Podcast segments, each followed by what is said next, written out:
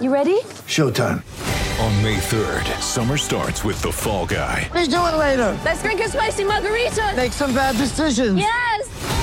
Audiences are falling in love with the most entertaining film of the year. Fall guy. Fall guy. Fall guy. That's what the poster said. See Ryan Gosling and Emily Blunt in the movie critics say exists to make you happy. Trying to make it out? Nope. Because I don't either. It's not what I'm into right now. What are you into? Talking. Yeah. The Fall Guy. Only in theaters May 3rd. Rated PG-13. Get ready for the greatest roast of all time the Roast of Tom Brady, a Netflix live event happening May 5th. Hosted by Kevin Hart, the seven time world champion gets his cleats held to the fire by famous friends and frenemies on an unforgettable night where everything is fair game. Tune in on May 5th at 5 p.m. Pacific time for the Roast of Tom Brady, live only on Netflix. De stroom. Ik sta op de stoep bij Sportsbar Overtime. Een hele dikke dartskroeg in Oude Water. Een van de favoriete plekken ook van eh, de heren die ik ga ontmoeten. Koert Westerman en Jacques Nieuwlaat. Dit zijn echte iconen in, eh, in de dartjournalistiek. Dus ik ben best wel een beetje zenuwachtig. En eh, als het om darten gaat, weten deze mannen alles van alles. Ze hebben vorig jaar ook een soort dartsbijbel uitgebracht. De dikke van darten. Nou, dan weet je het eigenlijk wel. Met deze mannen moet ik de geschiedenis van het darten in. Ik ga maar gewoon snel naar binnen. Ik ben heel benieuwd.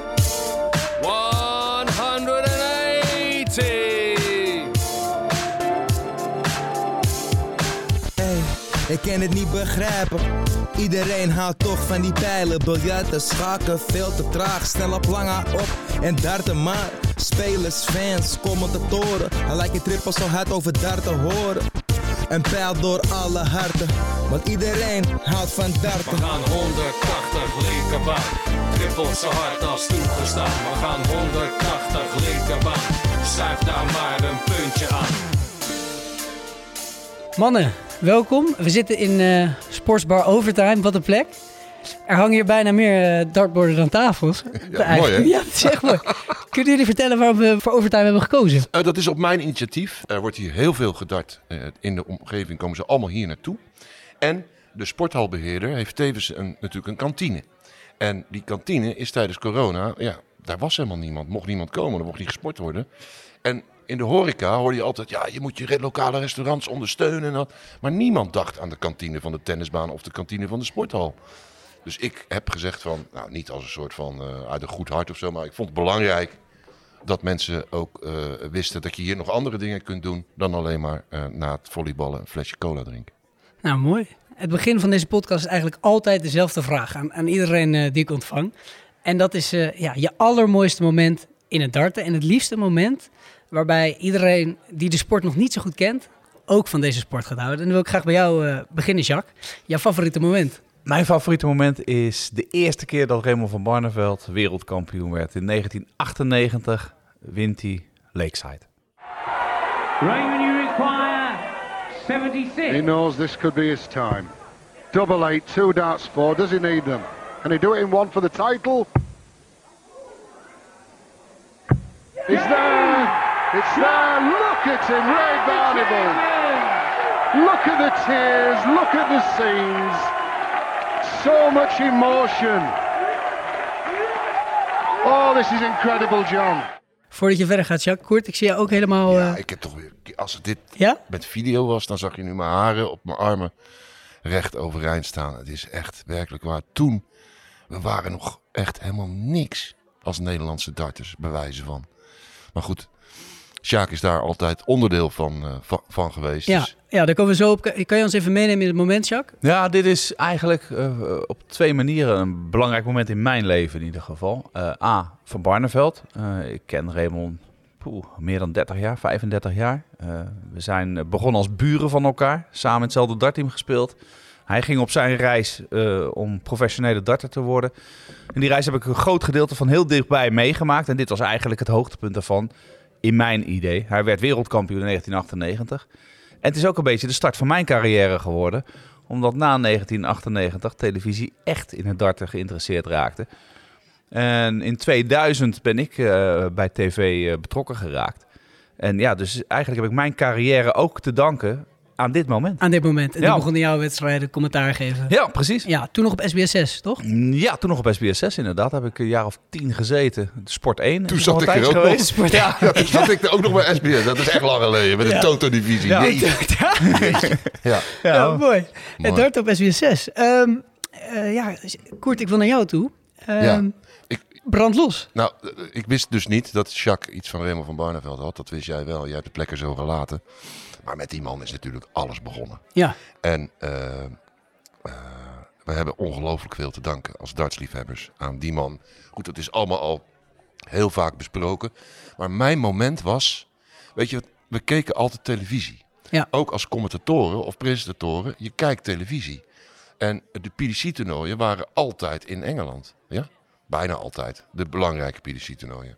Ja, of in andere landen, maar in ieder geval niet in Nederland nog. Nee, ja, ik, ik, zeg, ik zeg altijd, het mooiste voorbeeld is altijd... eh, ik ben nog nooit in de Alexandra Palace geweest. Nee. Tijdens een WK.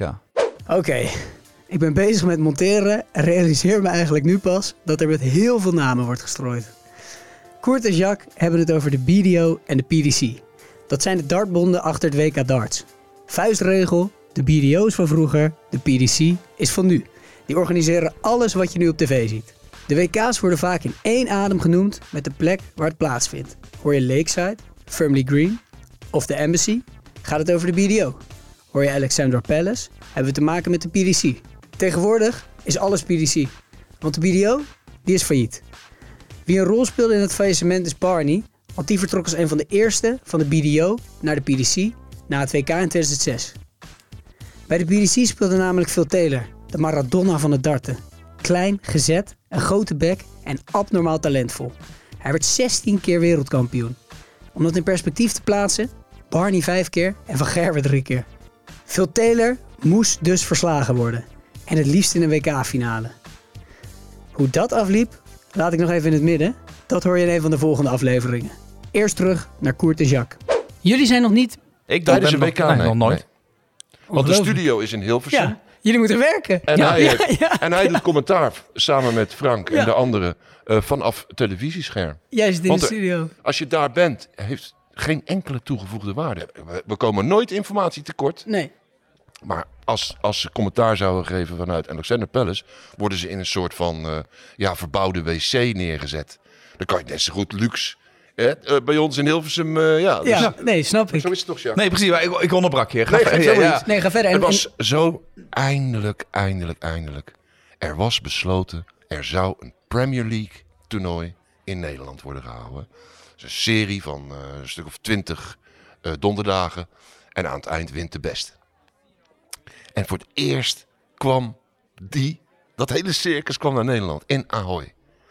Geen idee eh, of daar animo voor zou zijn. Was binnen no time uitverkocht. Wij allemaal vragen op televisie. Kom allemaal in het oranje. Doe een- we waren zelf ook, allemaal toch? in het Oranje oranje. We pak? Ja. al Van die oranje pakken Ja, ja. eh, gekocht. Nou, die Engelsen wisten echt niet wat ze zagen. Vooraf al, hè. ja. Nou, ik sta dus even nog eh, buiten eh, na een partij. En ik sta me een beetje voor te bereiden op de partij van Raymond. eh. Dus ik zie ineens, eh, kom, komt, komen een aantal mensen van, de, van RTL 7. En de grote Barry Hearn. Dat is echt de grote, grote, hoogste baas altijd geweest van de PDC. ja. en het de darten PDC is de, de grootste dartbond. Precies. Ja. Dus daar heeft iedereen ontzag voor. En het is ook een keiharde zakenman. Dus er zijn ook mensen die een beetje bangig voor hem zijn. Ja, ja. Weet je wel. Nou ja, maar goed. Maar dan kwam Barry Hearn met die mannen van RTL 7 aan. En die, eh, die hadden net een hapje gegeten. Die, ik liep met hun die zaal in. En ik denk, ik blijf eens eh, even staan. Want ik vond Bar- Barry Hearn vind ik echt een baas. Ja. Ik denk, jeetje. en, eh, eh, dus, en op dat moment wordt Raymond van Barneveld partij aangekondigd. Ik, ik kon niet geloven dat de grote, stoere zakenman... Hè, waarvan sommige, sommige mensen beweren dat hij een hart van hout heeft, bij wijze van... die stond daar met tranen over zijn wangen naar te kijken. En dat kwam omdat het zo klonk. It's time to welcome home a Dutch legend. The winner of over 70 titles worldwide. The former Premier League champion and the five-time champion of the world.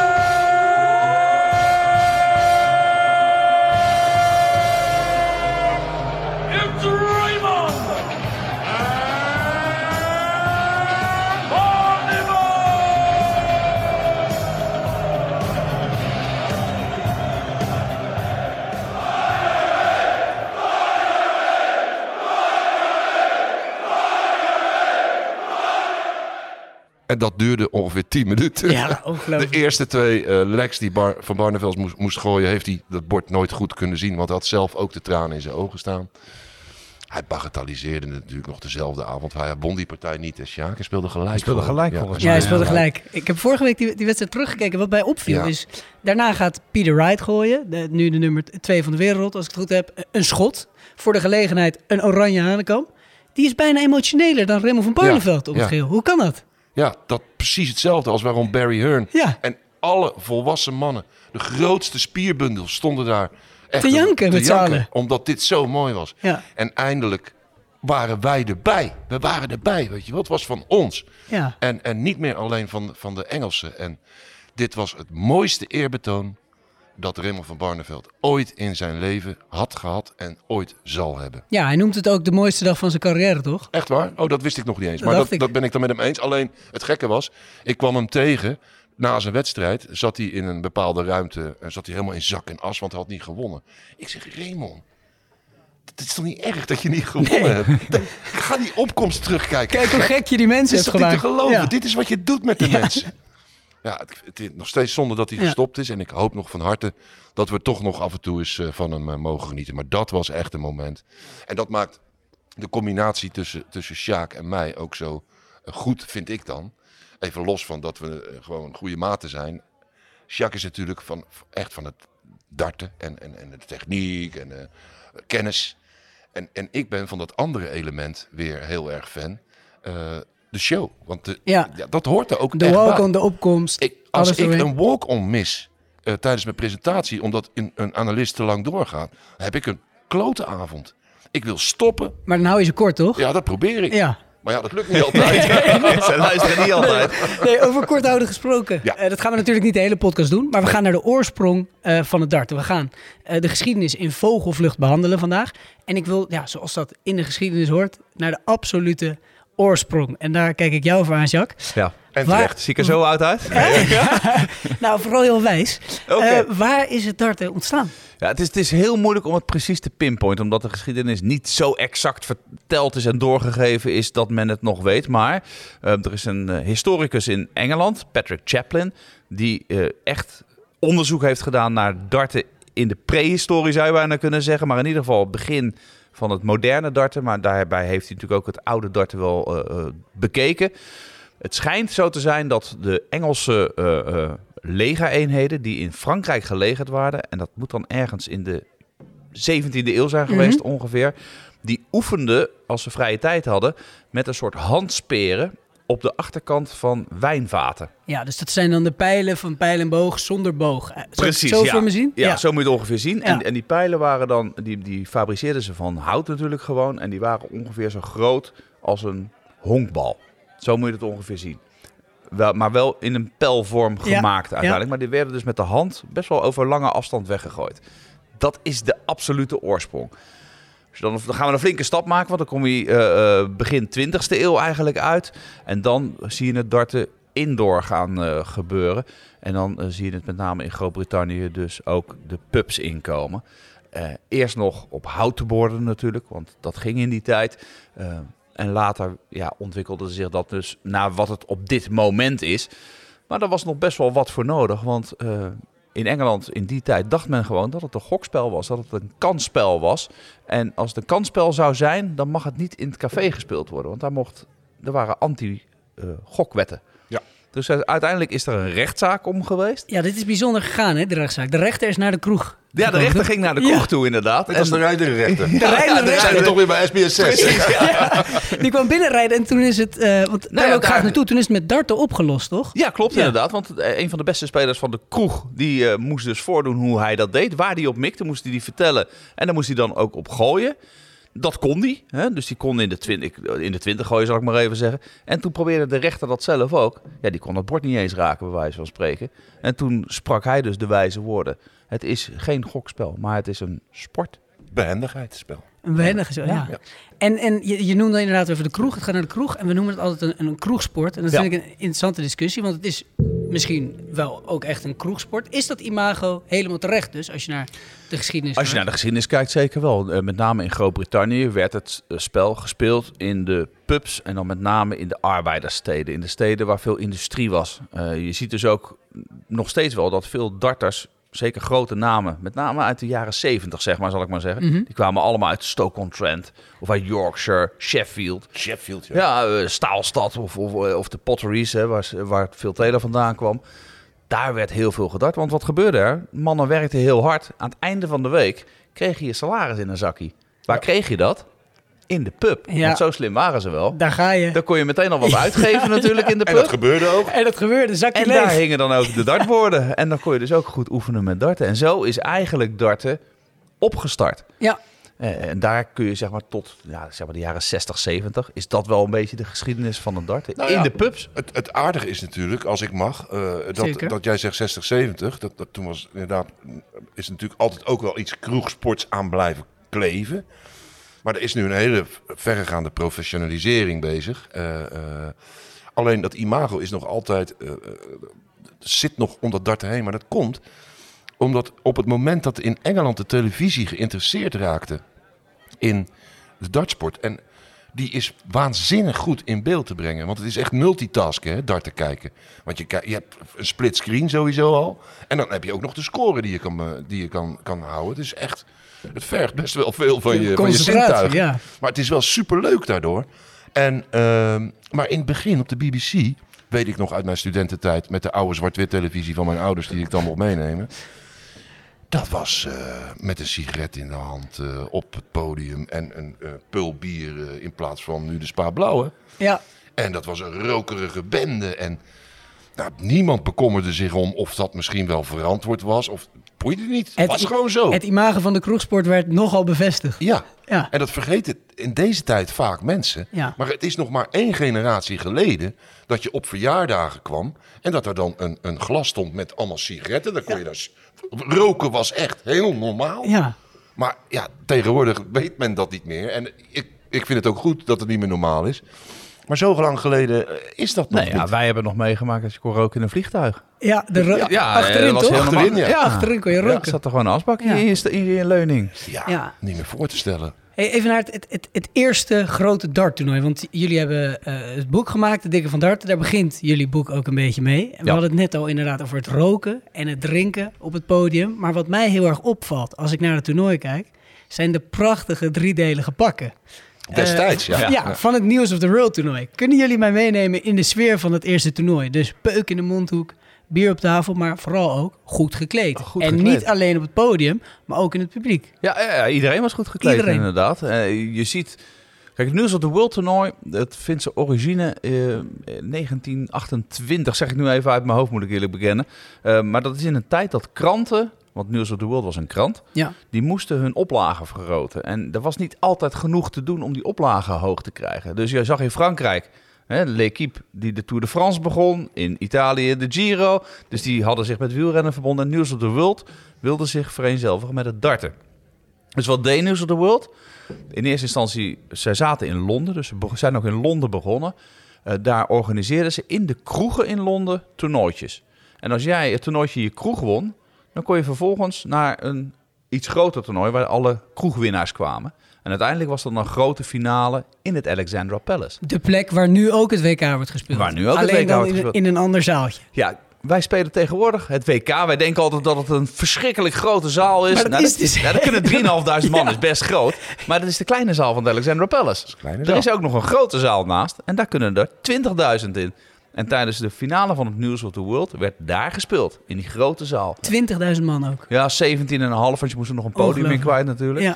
Maar dat zat gewoon vol. En daar ging, het was een dag uit. Dus je ging ook gewoon netjes gekleed daar naartoe. Dat was toen in die tijd. Je had een zondagspak. Ja. Ja. Dus je ging, als je ergens naartoe ging, ging je in. je- Ik geef je op een briefje, die 17.500 mensen, dat was ook hun enige mooie pak. Ja, maar Dat het kostte ook gewoon een maand salaris om daarbij te mogen zijn. Hè? Ja. Dus een kaartje was weet ik veel, een paar pens. Maar dat was echt een maand moesten ze daarvoor werken, min of meer, om dat kaartje bij elkaar te scharrelen. En ze gedroegen zich ook goed in dat zondagse pak. Want als je nu naar darten kijkt, zie je natuurlijk de, de biertafels, het grote feest. En, en als je dan kijkt naar beelden van toen, dan zie je de mensen netjes op een rijtje zitten. Ja, en Op de beschaafd applaudisseren. Applausje naar de pijl. Ja, En dat ja, voor. Engelsen, hè? En dat voor Dat is niet meer voorstelbaar in deze tijd. Nee. En dat toernooi, en, en dat is het mooie, dat werd gespeeld best of drie legs. Dat kun je je nu dus niet meer voorstellen. Vanaf de kroeg tot en met de finale was alles best of drie legs. Ja, ben ik weer. Even over die scores in het darten. Best of three legs. Dat betekent wie het eerst bij de twee legs is. Eén leg in het darten is van 501 naar 0 en je moet eindigen met een dubbel. Dat zijn de vakjes aan de buitenkant van het bord. In het midden zit een ring met trippels. Dat is drie keer je waarde. Daar zie je de darters eigenlijk het meest op mikken. Het liefst op de triple 20, 19 en 18, want die hebben de hoogste waardes. Maar bij het WK doen ze er een schepje bovenop. Daar wordt met sets gewerkt. Hier moet je meerdere sets pakken om een wedstrijd te winnen. Je hebt drie legs nodig om één set te pakken. Drie legs is één set. Maar dat best of three legs waar Jacques het net over had, gaan we in ieder geval niet meer zien op het WK. Dat waren superkorte wedstrijden die maar een paar minuten duurden. Nu weer naar Jacques en Koert. Dan En ben je echt, kun je in zes minuten mee klaar zijn. Precies. Nee, de, de, de, En dat is dan Ja. ja, tegenwoordig, maar destijds. Ja. Ja, ja. Ehm, eh, we, maken, we gaan een beetje een sprong maken naar eh, de jaren 70, 80, 90. Dartsport eh, verandert dan eh, eh, een beetje. Het BDO-WK komt op. De voorloper van het WK, waar ik me in deze podcast hard voor maak. Het, het WK wat we nu gaan zien. Ehm, even die tijd. Wat Ja. is voor jullie een figuur? Iemand die echt kleurrijk was. En die, die iedereen, iedere beginnende dartfan moet leren kennen. En dan wil ik eigenlijk beginnen bij Jacques. Ja, voor mij is dat zonder enige twijfel Bobby George. Mr. Glitter. De, naam zegt eigenlijk al alles. Hij is de man die entertainment in de darten echt gebracht heeft. Klopt. Hij was niet de beste darter van allemaal. Hij was misschien ook niet de meest getalenteerde van allemaal. Al wordt hij ook wel eens onderschat om zijn talent. Maar hij, was, hij, hij had een gevoel voor hoe hij show moest brengen in de sport. Hij haalde de finale van het WK, het BDO-WK in 1980. Speelde daarin in de finale tegen Eric Bristow. Bristow was de villain een beetje. Was wel de beste darter van de wereld. By far op dat moment. En is Ja. dat ook de tien jaar daarna gebleven. Maar Bobby George was de man van het volk. Het volk hield van Bobby George, haatte Eric Bristow. Omdat Bristow te goed was, te arrogant was. En dat ook zij. Die zei gewoon na die finale, want Bristow won die finale van Bobby George. En die zei in een interview, live op tv... Je hebt de potentie om een aardige nummer 2 te worden de aankomende jaren. Ja, dat vindt hij niet leuk. Ja, dat zei hij gewoon, Bristow. Die, Ja. die, dat, dat, dat, dat Niet was die iedereen vond Bristow een aardige man. Nee, maar Bobby George was de man die kwam met een kandelaar in zijn hand op. Die had een cape laten, nou, Een als Liberace eh, zo'n cape laten Overal maken. goud, toch? Ringen. Ja, en- alles, ringen, eh, ketting gemaakt van trouwringen. Bling Ja. avant avant la lettre. Kettingen gemaakt van Ja, trouwringen. had een ketting. Ja, die, nou, ja, het zullen misschien geen trouwringen zijn geweest, maar wel dat soort ringen. Dan heb je een idee. Maar Ja. gewoon goud, inderdaad. Nou, en nog steeds, hè, want eh, we, we, we doen nog wel eens, in Nederland komt nog wel eens het circus eh, eh, eh, buiten de PDC. Kings of Darts bijvoorbeeld, Mhm. eh, is zo'n zo'n initiatief geweest. Dat is een soort demonstratietoernooi, toch? Ja, Of, of weet je wel, dat afscheidstoernooi van Raymond van Barneveld. En dan, soms is Bobby George daar dan ook nog bij. En wat zie je dan? Hetzelfde? Zie je dan hetzelfde? Ja, nog steeds. Echt waar. Hoe hij- oud is die nu? En, en, en, ik zweer het je, 75. hij raakt het bord geen eens meer. Echt. Maar het is zo fijn om die man erbij te hebben. En hij kan dat zo mooi verhullen. Ja. Dat hij eigenlijk helemaal niet meer kan gooien. Maar dat, dat, dat is niet interessant. Ja. Dit is de uitvinder van de walk-on, Ja. vind ik. Is Ja. die? Is die? Van het opkomen. Ja. Van het opkomen. Hey, maar dat, dat, dat- die glitter en glamour heeft hij niet alleen eh, op de dartbaan laten zien, maar ook met zijn huis, toch? Ja. Nou ja, kijk, hij, hij is, en dat meen ik echt, een self-made man. Eigenlijk was het gewoon een bos. Er Ja. was niet, het was eigenlijk een bos met een klein stukje land waar je op kon staan en wat water.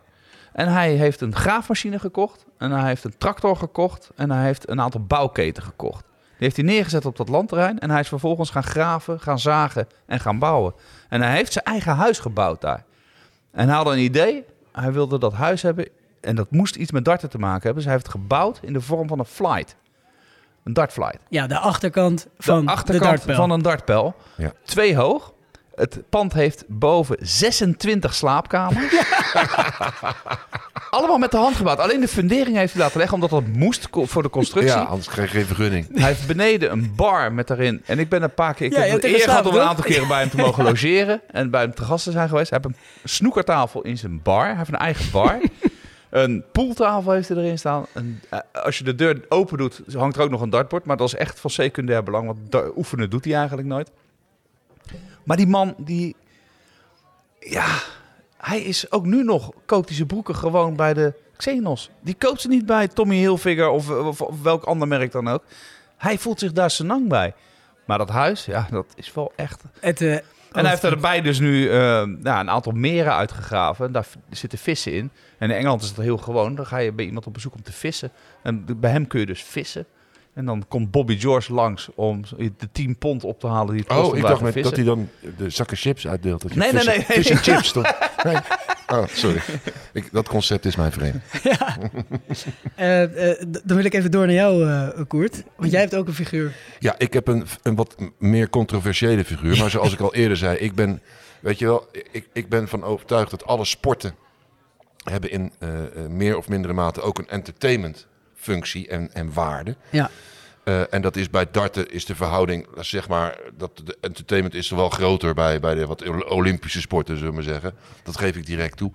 Maar die beleving en, en, en, en erbij zijn en de fans en het feestje maken. Heerlijk. En ehm, in vervolg op eh, Bobby George gingen allerlei mensen eh, na hem ook denken... Oh, ik wil ook wel eens iets speciaals doen met mijn, met mijn opkomst. En eh, toen was daar ineens Ted Henke. Die had een hele, ja, best wel enge ook nog wel. Voor, voor kinderen was het niet zo geschikt. Maar het is ook best wel een enge man om te zien, toch? Zeker weten. Altijd Dracula. zweten. Graaf Dracula, ja. Altijd zweten.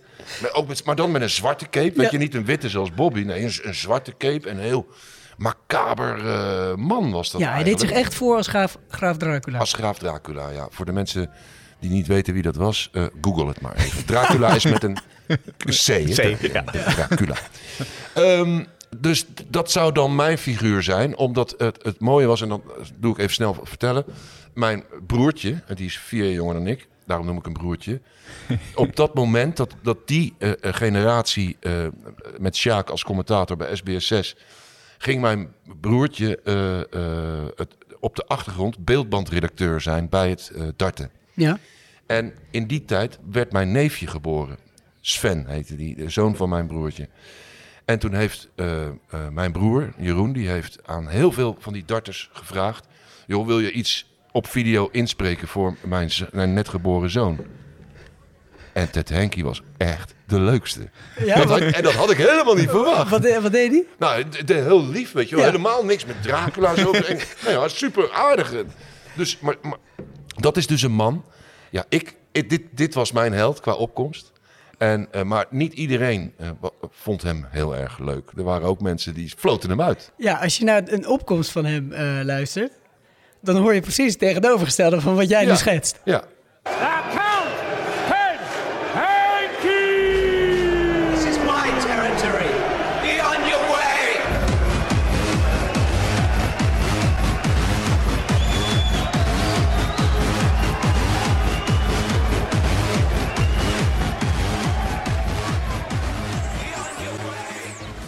Koert, ik moet je zeggen, ik heb vrijdag dit voor het eerst gezien. Ik kende de opkomst van Ted Henke nog niet. Net een beetje voor... Ik heb keihard gelachen. Ja, terecht. Het is Ja. zo absurdistisch Het is wat er gebeurt. Totale gekte. Hij, is, hij, is, hij kijkt ontzettend boos. De lichten zijn donker. Deze muziek gaat aan en het publiek wordt woedend. Ja. Alsof hij dat wilde. Ja, maar volgens mij wilde hij dat Ja, wel. ik denk dat dat wel zijn vitamine, vitamine darts was. Om, want het is natuurlijk ook een adrenalinesport, hè? Ja, nee. Maar eh, laten we er één ding duidelijk zijn. Characters als Ted Henke, Bobby George. Wat mis ik ze? Ik Want ook. Ze zijn... Het, het, het, het, het hedendaagse darten is professioneel geworden. Is gelikt geworden. Maar als je echt iets leuks wil zien... dan moet je een paar wedstrijden terugkijken uit de jaren 90 of uit de jaren 80. Want daar is entertainment-wise... is dat vele malen leuk. Het is zo gepolijst allemaal. Er staan soms een paar zakken hooi op dat podium. dat ik Nou, denk het is van, zelfs mag zo- doen alsof het leuk is. Ja, Jacques, maar het is zelfs zo erg, dan mag ik denk ik best wel vertellen, dat de, de spelers krijgen min of meer voorafgaand aan elk seizoen ehm, brief van de PDC. Met ook bijvoorbeeld daarin de verplichting om na een goede score iets van reactie te laten zien. Voor het entertainment. En ja, dat, is niet, dat vindt niet iedereen leuk, maar het geeft wel aan dat ze. Ze moeten het bij sommigen echt helemaal uittrekken of zelfs verplicht stellen, Ja. weet je wel? Bizar. Nou, die beelden uit de jaren 90 ga ik, eh, en sowieso de beelden van Ted Henke ga ik meenemen als huiswerk. Precies. Ehm, jaren 80 komt opeens de eerste Nederlander op het, eh, op het WK. Postbode uit Den Haag, Bert Vlaardingenbroek. Wie was dit, eh, Jacques? En, en vooral eigenlijk, ehm, hoe komt hij in godsnaam in Engeland terecht? Nou, in de jaren tachtig was de dartsport met name nog een Britse sport. Dus wel eigenlijk alleen maar Britten die meededen aan een WK. En het WK heette toen de Embassy. Embassy was een sigarettenmerk, dus het werd gesponsord door Ja. een sigarettenmerk. Ja, vroeger heel normaal. Dat was vroeger heel meer normaal. Nee, dat kan nu Nee. niet meer. Nee, dat, dat, dat is ergens in 2004 of zo opgehouden. We zitten onszelf wel trouwens echt weg te zetten als oude lullen. Hè, nu, hè? Vroeger dit en vroeger dat. Maar, maakt niet uit. En ehm, in de jaren tachtig kwam ook het besef wel door bij de Britse dartsorganisatie, die het WK organiseert, dat het wat internationaler moet als ze darten verder wilden helpen. Dus wat deden ze in de jaren tachtig? Dan gingen ze wat wildcards uitdelen aan niet-Britse landen. Kijk, Amerika, Australië, Groot-Brittannië, dat was allemaal voorzien. De Engels sprekende Ja. landen waren wel voorzien. Commonwealth, dat was wel geregeld. Dus wat deze gingen eh Scandinaviërs uitnodigen. Daar konden ze over het algemeen vrij aardig darten. Dus een aantal Finnen zie je in het beginjaren, Denen zie je in het beginjaren. En op een gegeven moment dachten ze van ja, we moeten ook dat vasteland van Europa een klein beetje zien te ontginnen. En Nederland was een van de eerste landen waar een beetje gedart werd. En de beste Nederlander van dat moment was Bert Vlaardingenbroek. Die was vijf, zesvoudig wereldkampioen, denk ik, in die, toen hij voor zijn debuut maakte op het WK. Dus in 1988 kreeg hij een uitnodiging om mee te doen aan het WK, aan The Embassy. En voor hem was dat ja, een, een, een- een- eigenlijk, er is. Ja, eigenlijk de kerst op de taart. Zijn carrière was op dat moment geslaagd. Hij was de eerste Nederlander ooit die mee mocht doen aan een, aan een wereldkampioenschap. Ja. Kwam uit Den Haag. Wat overigens geen toeval was. Nee, maar Dat daar, ik- daar dat ga gaan we zo nog op komen. Ja. Eh, en hij mocht spelen, en, maar hij had pech. Want hij, de loting kwam uit en hij moest spelen tegen Bob Anderson. En Bob Anderson was in 1988 de nummer 1 van de wereld. Als eerste geplaatst en zou uiteindelijk, dat verklap ik dan alvast, ook wereldkampioen worden Ja. dat jaar. Was ook gewoon echt de beste speler van de wereld op dat moment. En Bert speelde goed. Bert kwam 1-0 voor in sets. En het was maar best of vijf sets. En kwam ook in de tweede set nog voor. Toen miste hij een keertje. En vanaf dat moment was Anderson ook weg en was hij niet meer terug te halen. Maar Bert maakte wel indruk. En dus mocht hij ook nog een paar keer terugkomen. Uiteindelijk zou Bert vier keer spelen op eh, de Embassy. Maar nooit een ronde winnen. Helaas. Zonde. Maar dat, dat toeval... Nou, dat, zegt nu Den Haag, hè? Ja, dat, toe, dat vind ik nog wel aardig om toe te voegen. Dat is dus geen toeval. Waarom? Nou, ehm, dat ga ik je vertellen. In de tijd dat... eh, ja, ja, ja, in, de- in die tijd waar we het nu over hadden... was er nog geen kabeltelevisie. Er was geen internet. eh, dat kan, kan bijna niemand zich meer voorstellen. Televisie geen idee waar je het over kijken, televisie kijken deden we met een, gewoon een simpele, rare ijzeren staaf. En dat noemden wij antenne. Ja, dan. Je moet je eigenlijk voorstellen, dat was 4G, maar dan het televisiesignaal. Ja. Dus het televisiesignaal werd met 4G eh, verzonden. Dus dat kon je uit de lucht halen met een antenne. En in Den Haag, en met name eh, in, in de omgeving van Scheveningen, bleek dat bij goede atmosferische omstandigheden kon je, als je je antenne naar Engeland richtte, kon je Engelse televisie kijken. Leuk, leuk, leuk. De darts. Ja, dus in, en, en het was eigenlijk alleen maar daar. In het oosten van het land keken ze heel veel Duits voetbal. Want daar trokken ze het Duitse signaal Ja. uit de lucht. Maar in Den Haag konden ze heel vaak de BBC uit de lucht trekken. En de BBC zond toen eh, alle pijlentoernooien eh, die er waren natuurlijk uit. En die mannen die toen daarnaar keken in, in en rond Den Haag... heel veel daarvan raakten gebiologeerd door dat spelletje. Die wilden weten, wat, wat is dat dan? En die gingen op onderzoek uit. En die kwamen aan borden, die kwamen aan pijlen. En die gingen zelf ook gooien. En de man eh, naast ons is daar ook een pionier van. Want hij zegt wel, eh, Bert Vlaanderen-Broek en Raymond Warneveld ben ik ook wel... Nee, ook Jacques Nieuwlaat behoorde tot de pioniers uit de Haagse regio... die eh, met grote groepen hun geluk gingen proberen eh, in Engeland. En, en dan maar kijken of er wat, eh, wat te gooien en te winnen, winnen viel. Daar heb jij heel lang. Ja, ja, ja. Ik Ben- ben wel een beetje van de tweede generatie, zeg ik dan altijd. Want Ja. voor mij dat echt de eerste generatie die inderdaad eh tv Dat weet ik, dat weet ik. Maar het, jullie pikten het op, hè? Door, door, door de, als dan het weer goed was, dan kon die, die Engelse zenders konden zover komen tot, tot, tot aan Den Haag. En als het slecht weer was, dan, dan was het even, geen darts. Nee. Zat je, je naar sneeuw, zat je naar sneeuw te kijken? Ja, inderdaad. sneeuw te en te kijken, wachten tot er, tot er misschien een, een- Ja. een klein beetje darts Ja, door ja. Scheveningen was een eh, havenstad natuurlijk. Ja.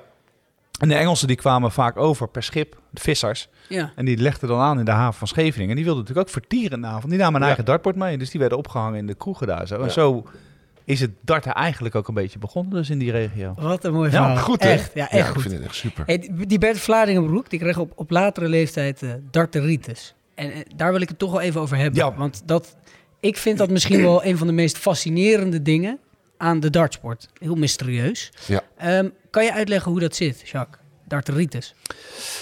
Ja, darteritis is eigenlijk een mentale blokkade. Dus, dus het is niet iets fysieks, maar het is echt iets eh, mentaals.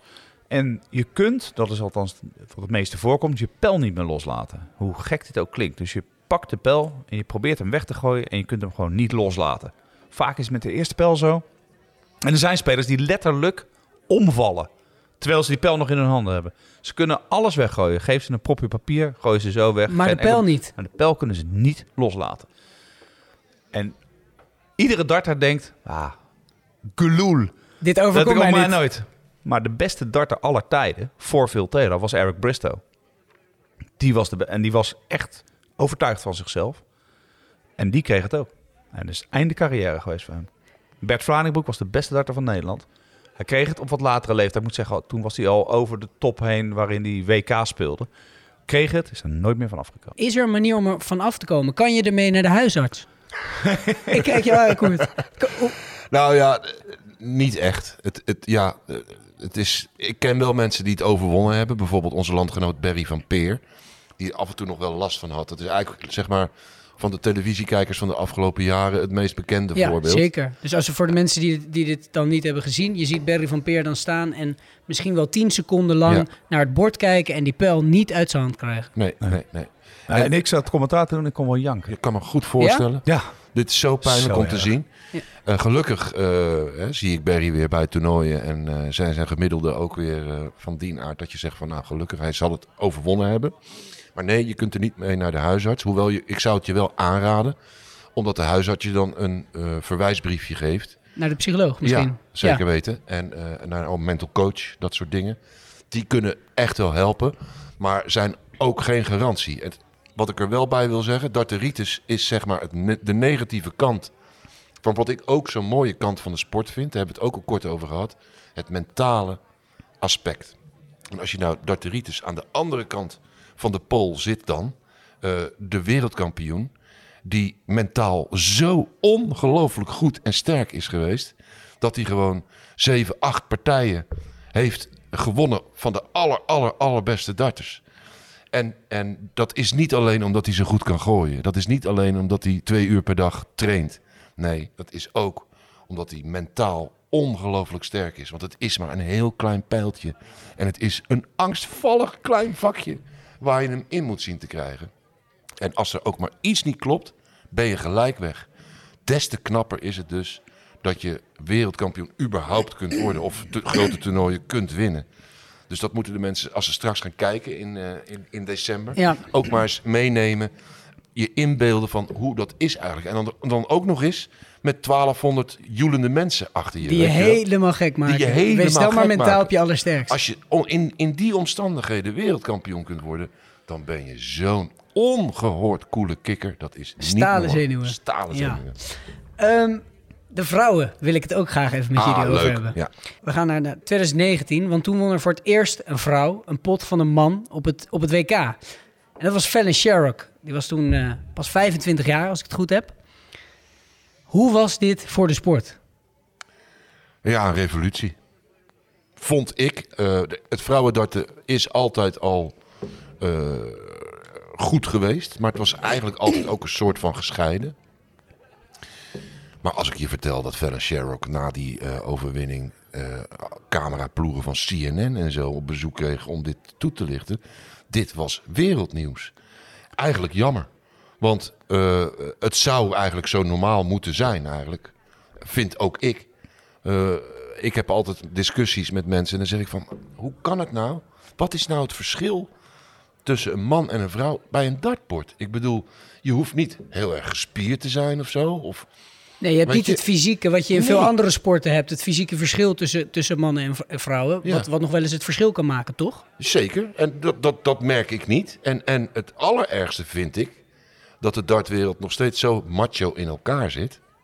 Dat als jij een keer als topper verliest van een vrouw, dan heb je de komende drie jaar geen leven in de ingooiruimtes. Je wordt gewoon echt uitgelachen en belachelijk gemaakt, want je hebt verloren van een vrouw.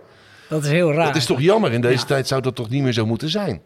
Ja, en, en ehm, als we dan naar Fallon Sherrock kijken. Ik heb, ik heb een, een fragmentje voor jullie meegenomen omdat ik het commentaar daar eh, zo mooi bij vond.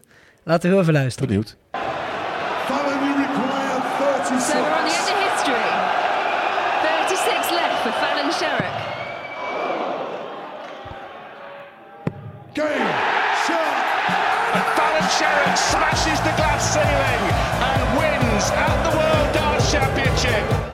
De commentator zegt hier: Fallon Sherrock smashes the glass ceiling. Ze, ze, ze beukt door dat glazen plafond heen. Kon je dat toen ook zo zien, Jacques? Het, het was een bijzondere wedstrijd, omdat ze natuurlijk won. Dus daar, dat, dat, dat, dat klopt allemaal. Ehm, ja, ik, vind, ik zit er toch wat anders in, moet ik heel eerlijk bekennen. Omdat ehm, er is gewoon een niveauverschil tussen de heren en de dames. Ehm, en dat betekent dat Fallon Sherrock op papier gewoon een mindere speelster is dan de tegenstander waar ze tegen speelde en van won. Maar goed, op de dag was ze de betere. Dat is ook het mooie van sport. Dat kan gebeuren. Het- Wat ik triest vind, is dat dit, deze ene wedstrijd meer aandacht heeft gekregen dan de 20 jaar ervoor het WK van de dames. Ja. Daar is nooit aandacht voor. En daar staan de beste dames ter wereld tegen elkaar te spelen. En dat betekent toch dat dus het damesdarten echt fundamenteel iets mist. En ik denk, maar goed, dat is mijn mening. Ik zeg altijd, waarom kijk je naar sport op tv? Waarom kijk je naar topsport op tv? Je kijkt naar topsport op tv omdat je iets ziet wat je zelf niet kan. Daarom kijk je. En als je naar damesdarts kijkt, en dat bedoel ik helemaal niets ten nadele van de dames, dan zie ik iets waarvan ik denk, dat kan ik zelf ook. Ja, jij, maar ik niet. Ik ook niet. Jawel. Nee, ja, met alle respect, dat is echt zo. Ik moet er wel bij zeggen, als Je mensen kunt nu het niet, hè? Je kunt het niet. Laat ik dat vooropstellen, dat je het niet kan. Nee, maar je denkt het wel. Ja, dat bedoel je zo. Oké. ja. Voor de mensen nu denken van, die Sjaak vindt vrouwen darten helemaal niks. Nee. Het hele, Ons boek, Dikke hele boek Darten. staat er vol mee. Nou, wij hebben Ja. echt heel erg bewust gekozen. Want dat vinden wij belangrijk. Om eh, de vrouwen die in het verleden en heden zo'n lang- belangrijke rol hebben gespeeld in het darten. En die zijn er, ook Nederlandse. Om die net zo belangrijk te maken als Michael van Gerwen en, en, eh, Ja. en Raymond van Barneveld. Dus dat jullie niet denken thuis, die Jacques vindt helemaal niks. Nee. Ja, juist, maar ik vind dat ze hun, hun eigen gedeelte van de dartsport op een hoger plan... Kijk, dames tennis en heren tennis zijn eigenlijk als het ware twee aparte sporten. Die worden ook beoordeeld op hun eigen merites. Ja. En misschien moet je dus wat aanpassen in het darten om dames en heren darten wat dichter bij elkaar te komen. Kijk, wij zijn natuurlijk een sport gedreven door cijfers. Je kunt alles vergelijken. Gemiddeldes, aantal 180ers, gegooide dubbels. En in al die categorieën blijven de dames achter. Ja. Mm, dat is natuurlijk, als we even een klein sprongetje maken naar atletiek. Hè, de 110 meter horen bij de heren, is de 100 meter horen bij de dames. Waarom? Omdat dan die tijden dichter bij elkaar komen en dan het vergelijk niet zo moeilijk meer is. De hoorde is een paar centimeter lager bij de dames. Omdat die tijden dan dichter bij elkaar komen. Waarom kun je niet Nou, bij darten de triple iets groter maken? Maak een damesbord. damesbord. Weet ik veel, ja, maar dat Met het- allemaal grotere trippels en dubbels. Ja, maar Hij is ik, gek ik hoef niet meteen twee keer Ik zo groot of zo. interessant. Maar dan, als je die gemiddelde dichter bij elkaar brengt, wordt het aantrekkelijk om naar te kijken. Interessante discussie. eh, waar we eigenlijk nog heel lang over door kunnen gaan. Ja, jammer. Ja. Ehm, maar als je nou heel concreet zou moeten zeggen... gaat er binnen tien jaar een vrouw het WK winnen? Kan dat? Nee. Nou, niet in 20 jaar ook. Nee? Dat durf, nou, dat durf ik niet te zeggen. Ik durf dat niet te zeggen. Volgens Eh, jou zou het binnen 20 jaar nog kunnen. nou ja, het kan hard gaan. Ehm, gaan vrouwen de komende 10 jaar of 20 jaar iets winnen bij de mannen? Hebben we een beetje kunnen voorspellen, geprobeerd te voorspellen. En omdat we een, eh, een ja, WK-podcast maken, wil ik toch even gaan voorspellen wat er vanaf 15 december gaat gebeuren, mannen. Dus ik wil graag beginnen met wie jullie denken dat het WK gaat winnen. Koert, Michael van Gerwen. Michael van Gerwen. Ja.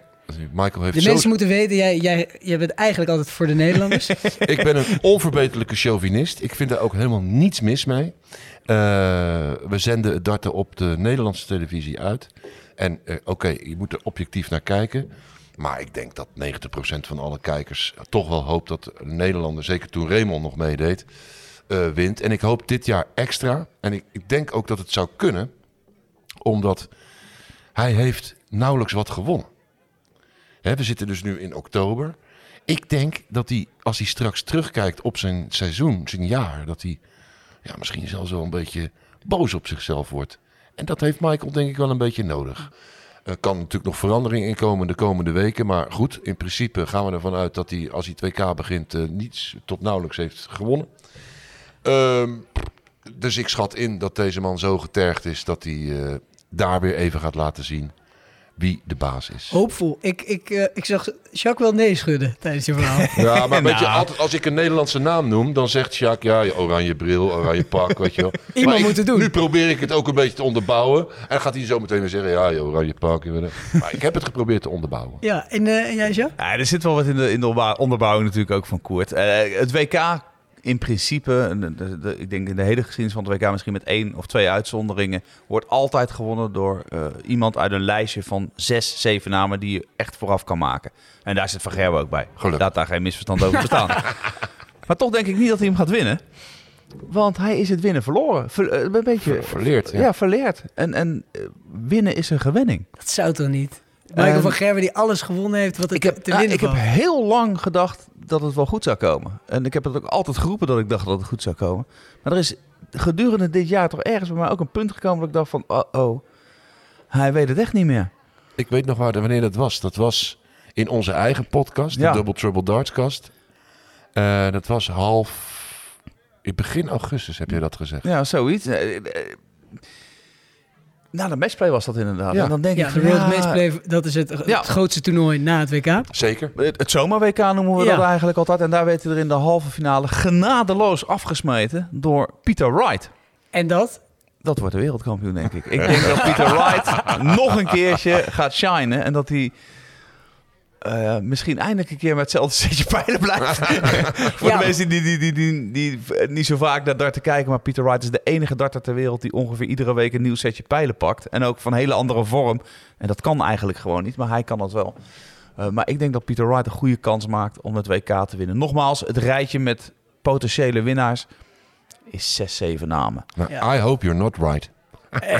Ik, wil- ik ben eigenlijk ook voor, de Nederlanders. Maar eh, ik vind het ook leuk om eh, ja, de, mensen, de mensen die wel eens naar darten kijken kennen. Michael van Gerwen natuurlijk sowieso. Sommigen zullen Peter Wright wel kennen. Maar ik wil toch nog een dark horse. Iemand die, die de mensen misschien nog niet kennen. eh, en, en die misschien ook wel kan winnen. Jij noemde net een rijtje van zes. Misschien zitten Ja. deze gasten er ook wel in. Eh, Jacques, ik wil deze keer beginnen bij jou. Wie is jouw dark horse? Ik ga eh, voor Nathan Aspinall. En, en ik ga voor Nathan Aspinall omdat ik het gewoon een superleuke speler vind om naar te kijken. Ik hou van spelers die een beetje op tempo spelen. Dat doet hij. Ik hou van spelers die emotie tonen. Dat doet hij. Ehm, als hij een wedstrijd speelt, dan zie je aan hem dat hij wil winnen. Ten koste van alles. En daar hou ik van. En het publiek houdt er ook van. Je Het publiek ziet- wordt helemaal gek als hij opkomt. hè? ja, en, en hij speelt nog niet zo lang, want ik denk dat hij de laatste twee jaar, zo'n beetje drie jaar, in de subtop van de PDC speelt. Hij heeft één major gewonnen, de UK Open. Wel twee keer in de halve finale al van een WK gestaan. Knipoog, knipoog. Ehm, dus hij is iemand die goed een WK kan spelen. Ja. En hij heeft ook wel een beetje een vormdip gehad het afgelopen jaar. Dus het is ook wel een, echt een outsider, daar ben ik heel eerlijk in. Maar ik, ik, gewoon omdat ik wil dat hij het goed Je doet. bent een fan. Ik ben, ja, je mag geen fan zijn, maar ik ben van Nathan Aspinall ben ik Ja, wel een fan. Natuurlijk Ja. mag je fan zijn. En Koert, ik kijk even naar jou als, als voetbalman ook. Nathan Espelo heeft in de jeugd van Manchester United Ja, eh, gekiept, hè? ja, dat heb ik mee, meegemaakt. Ja. Inderdaad, dat je, daar dan, dat je dat opgeeft voor, voor darten. Hè. Zo eh, merkwaardig is dat. Aan de andere kant, eh, toen ik tien was, wist ik ook al, ik word geen profvoetballer. Dat- Hij heeft eigenlijk voor zijn geld gekozen. Ja. Die, heeft, die is de kroeg ingegaan. Dacht, net, als op het begin. Dit is veel leuker. Ja. Ik wist gewoon de kwaliteit in ten ene malen om überhaupt... eh, ja, ik had altijd maar een 7 of een 8 voor Grim of zo. Ja, nooit, maar- nooit, nooit, Ik ga armen wat Nathan terug. Espinal wel eens gezien. Die is eh, twee dat een hoog als, als keeper. Maar toch, als je die kop ziet van Nathan Espinol en je komt die in het donker tegen, loopt je dan, Linkergast. doe je toch even normaal. Hij is Ja, super echt, aardig, echt. Ja. Man, man, man. Maar goed, je gaat naar hem ook een outsider vragen. Welke Nederlander heb je gekozen? Nee, ik heb geen Nederlander. Raymond van Barneveld? Doet wel mee, Doet hè? wel mee, ja. Dat moeten Och. de mensen wel even weten die hier naar luisteren. Ja. Op miraculeuze wijze is het eh Raymond van Barneveld gelukt om eh, deelnemer te worden aan dit WK. Dat Ja. wordt wat die eerste wedstrijd dat Raymond Ja, weer dat is opkomt. echt. Ik, hopelijk spreken we hem later in deze serie. Oh. Eh, Raymond zelf. Wie wil hem loten? In de eerste... Niemand. Niemand. Niemand dat- wil hem want- loten. Iedereen is Jij zegt net over opladen voor het WK. Als één iemand zich kan opladen voor dit toernooi, is dat Raymond van Barneveld, Ja, toch? zeker weten. Zeker de nieuwe Raymond van Barneveld. De nieuwe. Ja. Maar jouw eh Ja, eh, ik- ik- dat is geen Nederlander volgens mij. Nee. dat- Oh? Dit is geen Nederlander. Het is wel een, eh, iemand uit een land waar Nederlanders heel graag naartoe gaan. En hele dure huizen kopen of gaan golfen. Het is namelijk een Portugees. Eh, wat mij betreft de verrassing van de afgelopen jaren. Een man waarvan we wisten... eh, we hebben hem vaker gezien hè, op het WK. Maar het stelde allemaal niet veel voor. José de Sosa uit Portugal. Dat is een fenomeen. Dat, daar staat daar een hele grote teddybeer. De hele... alleen maar te lachen.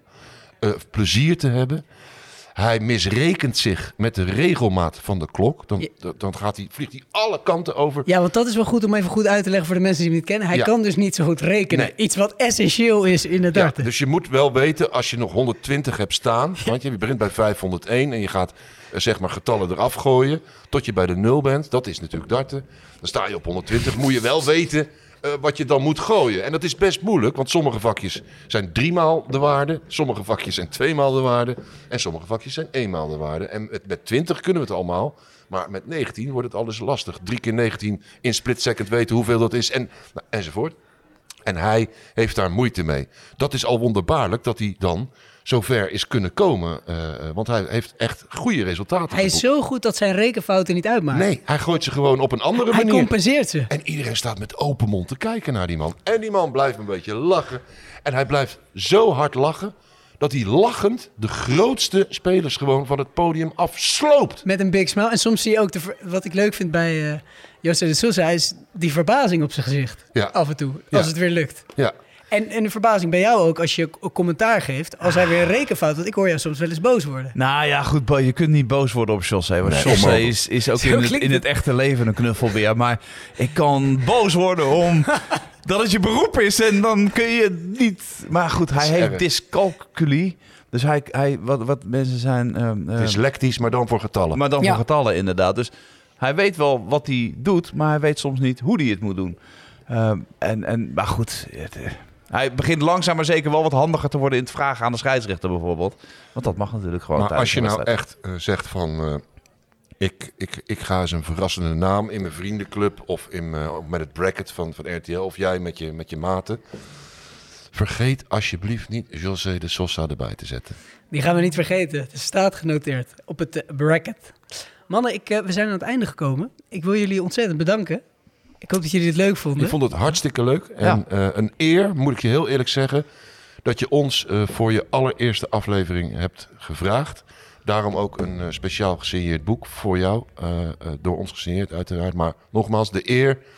Oh, Sjaak, Ik vond het heel erg leuk. om Ja. samen eh, hier te mogen zitten, dat is erg groot. Want je had ook eh, ja, belangrijke mensen kunnen vragen. Nou, ik vind jullie hele belangrijke mensen in die dartsgeschiedenis. en daarom wil ik... En sorry als ik jullie heb neergezet als oude lullen. wat Nee, nee, zelf nee, zo dat, dat hebben we zelf gedaan. Ja, precies.